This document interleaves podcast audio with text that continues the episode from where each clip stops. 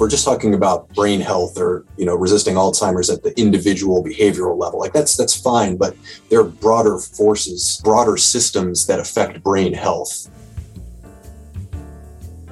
Hi there. This is Michael C. Patterson, CEO of MindRamp Coaching and Consulting. At MindRamp, we're passionate about redefining human longevity. This is part two of an extended conversation I had with Daniel R. George about his new book, American Dementia Brain Health in an Unhealthy Society, that Danny co authored with Peter Whitehouse. Peter and Danny also collaborated on an earlier book called The Myth of Alzheimer's What You Aren't Being Told About Today's Most Dreaded Diagnosis. Both books have been very influential in my thinking about brain health and dementia. Danny George is an associate professor of humanities and public health sciences at Penn State College of Medicine. He earned his PhD and his Master's of Science in Medical Anthropology from Oxford University in 2010.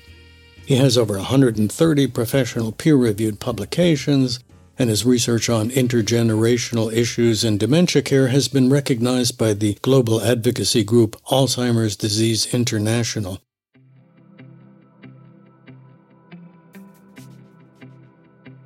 You love inventing terms. Is that you or Peter or both of you? You both love new terms? Oh yeah, Peter Peter more than me, but yeah, I'm I'm a lover too. eco psychosocial factors was was one of the terms, and the eco part is is new of that. Uh, talk about you know why that's important.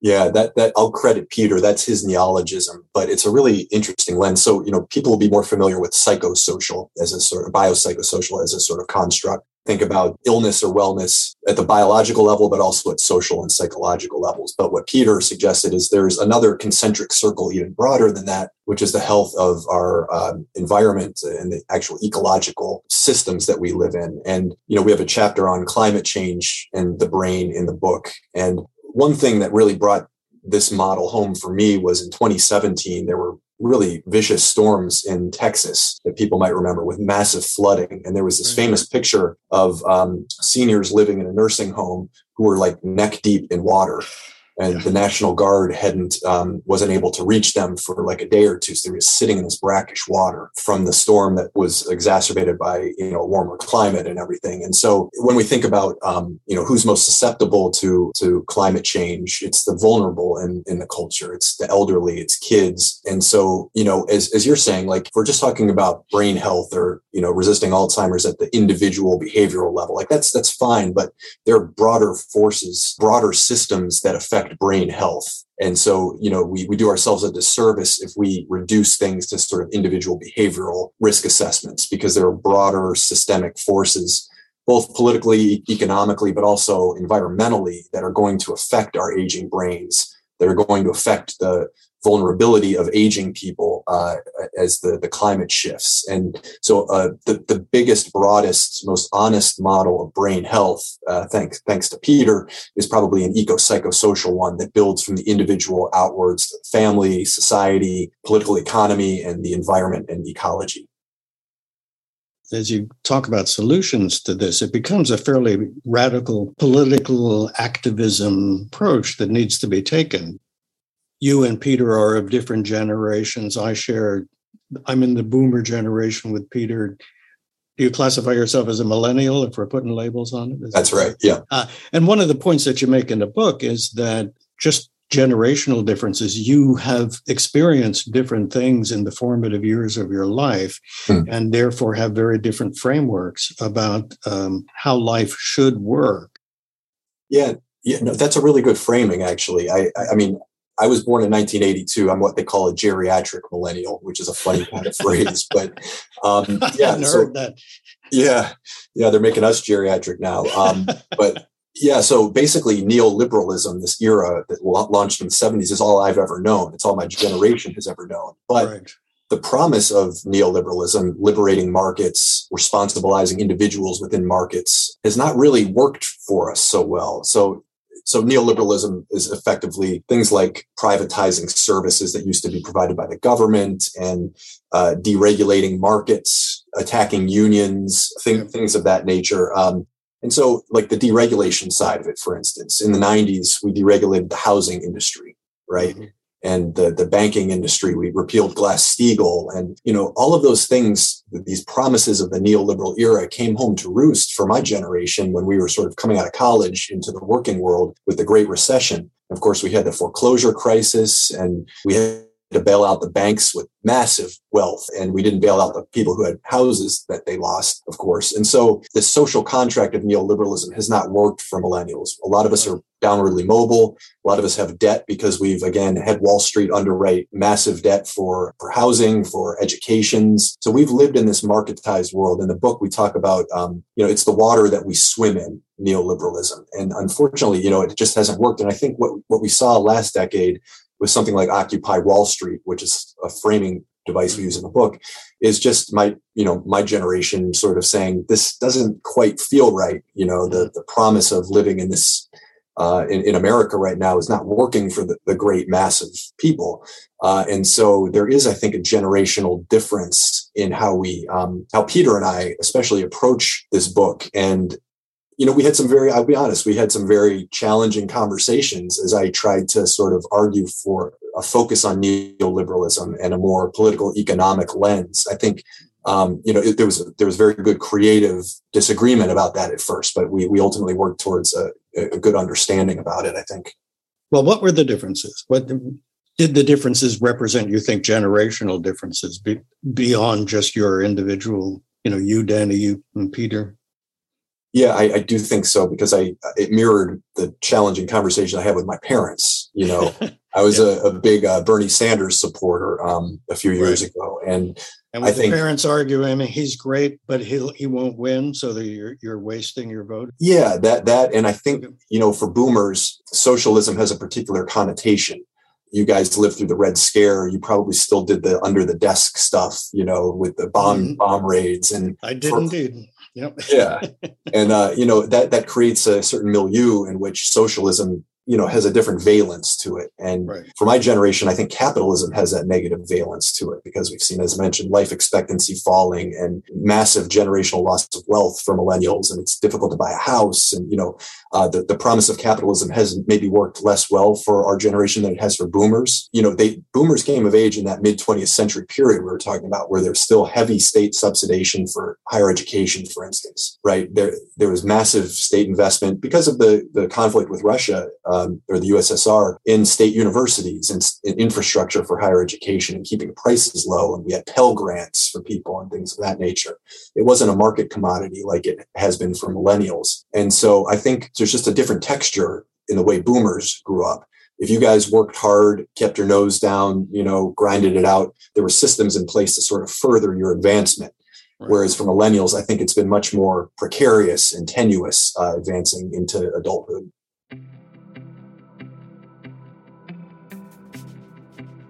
This is the Mind MindRamp podcast. I'm Michael Patterson, and I'm talking with Daniel R. George, co author of American Dementia Brain Health in an Unhealthy Society. If you're enjoying this conversation, you will also want to listen to our podcast with Danny's co author, Peter Whitehouse.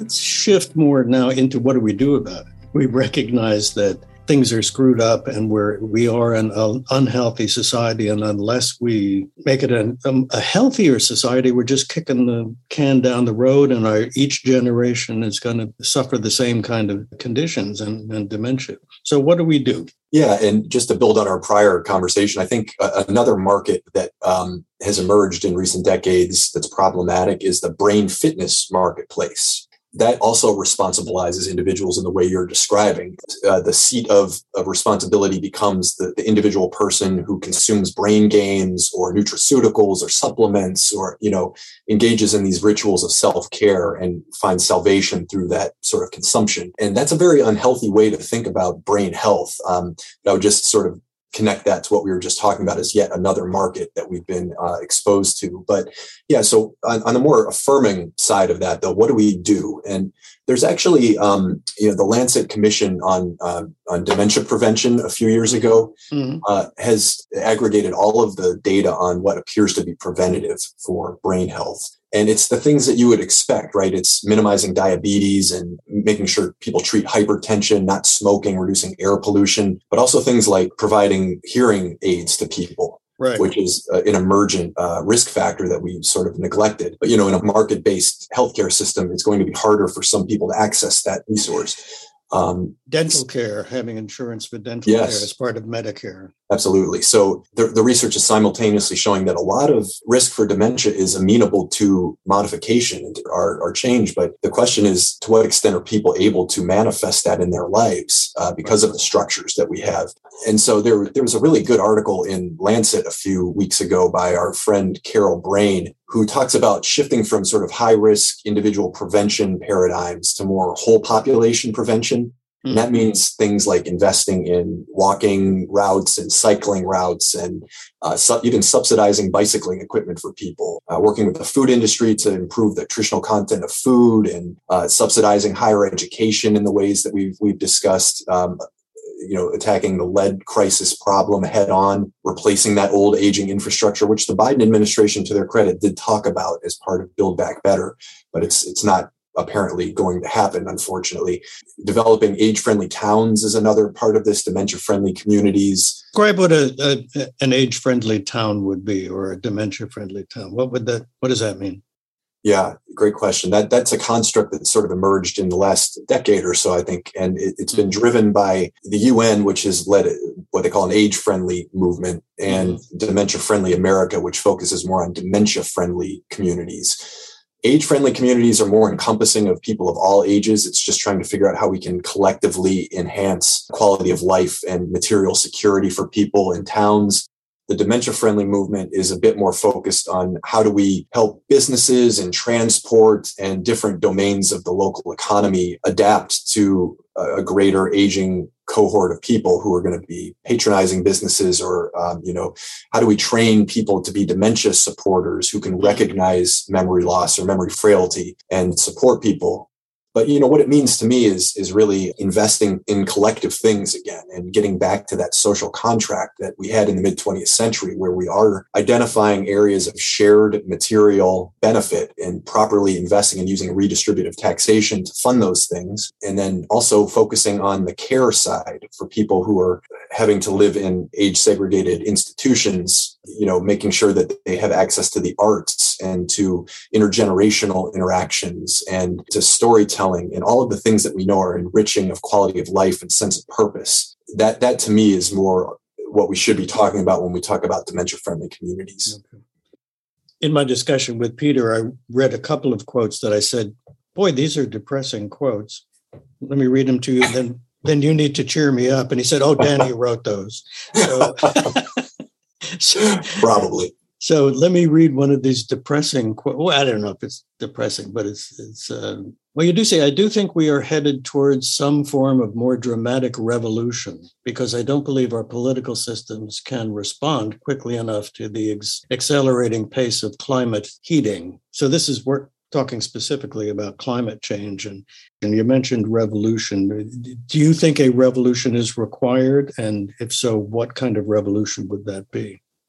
So that quote, believe it or not, ironically, is is actually from Peter. Peter is much more of a what I, what okay. I would call a baby doomer uh, than I am on the environment. I okay. I, uh, I, would not use that apocalyptic language as much as Peter would, but um, yeah, clearly we're heading into challenging times, and the climate is going to exacerbate existing problems, just like COVID has done. Right. You know, at the societal level. So revolution that is a such a loaded word, and you know, I almost yeah. was dismayed when Bernie Sanders embraced the language of revolution mm. because again, like to go back to like talking to my parents about it, my mom had a real hard time. Like uh, boomers don't want revolutions. Like, you know, if people are stable in their lives, you don't want a revolution. Um, right.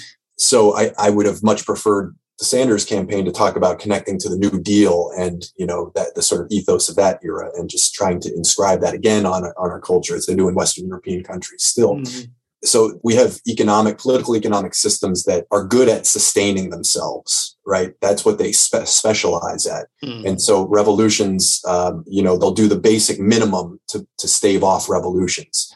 Just like with COVID, we had, um, you know, these these payments from the government, uh, which were very minimal, like less than two thousand dollars, but it, it, staved off uh, exacerbating circumstances in people's lives just enough to keep things moving along. And I think we're going to see more and more of that. But you know, as I said, life expectancy is dropping. I one thing I study at Penn State are deaths of despair. Oh, These yeah. are specifically deaths from suicide, alcoholism, and drug overdose, and we're seeing over 200,000 a year of these types mm. of deaths. And contributing to falling life expectancy. And, you know, all three of those ways of dying re- reflect people's numbness, uh, seeking numbness and escape from the pain of their lives.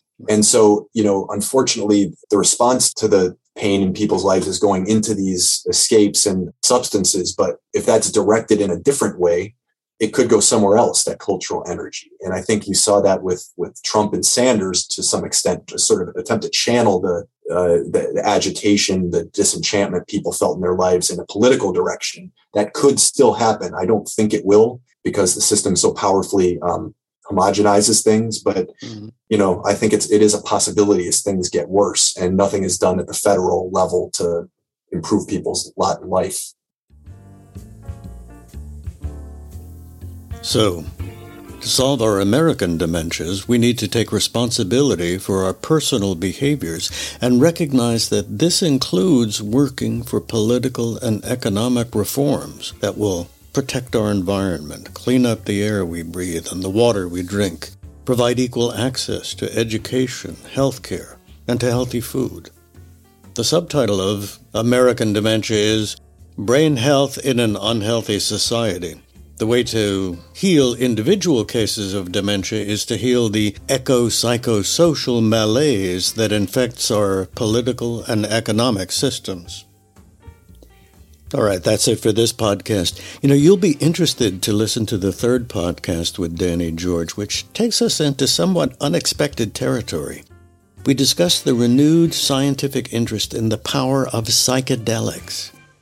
Researchers are documenting the mental health benefits of these non addictive, consciousness altering substances, and Danny and I speculate about the potential of psychedelics to alter our mindsets about aging and death, and also our connections to nature and the interconnectedness of all living things.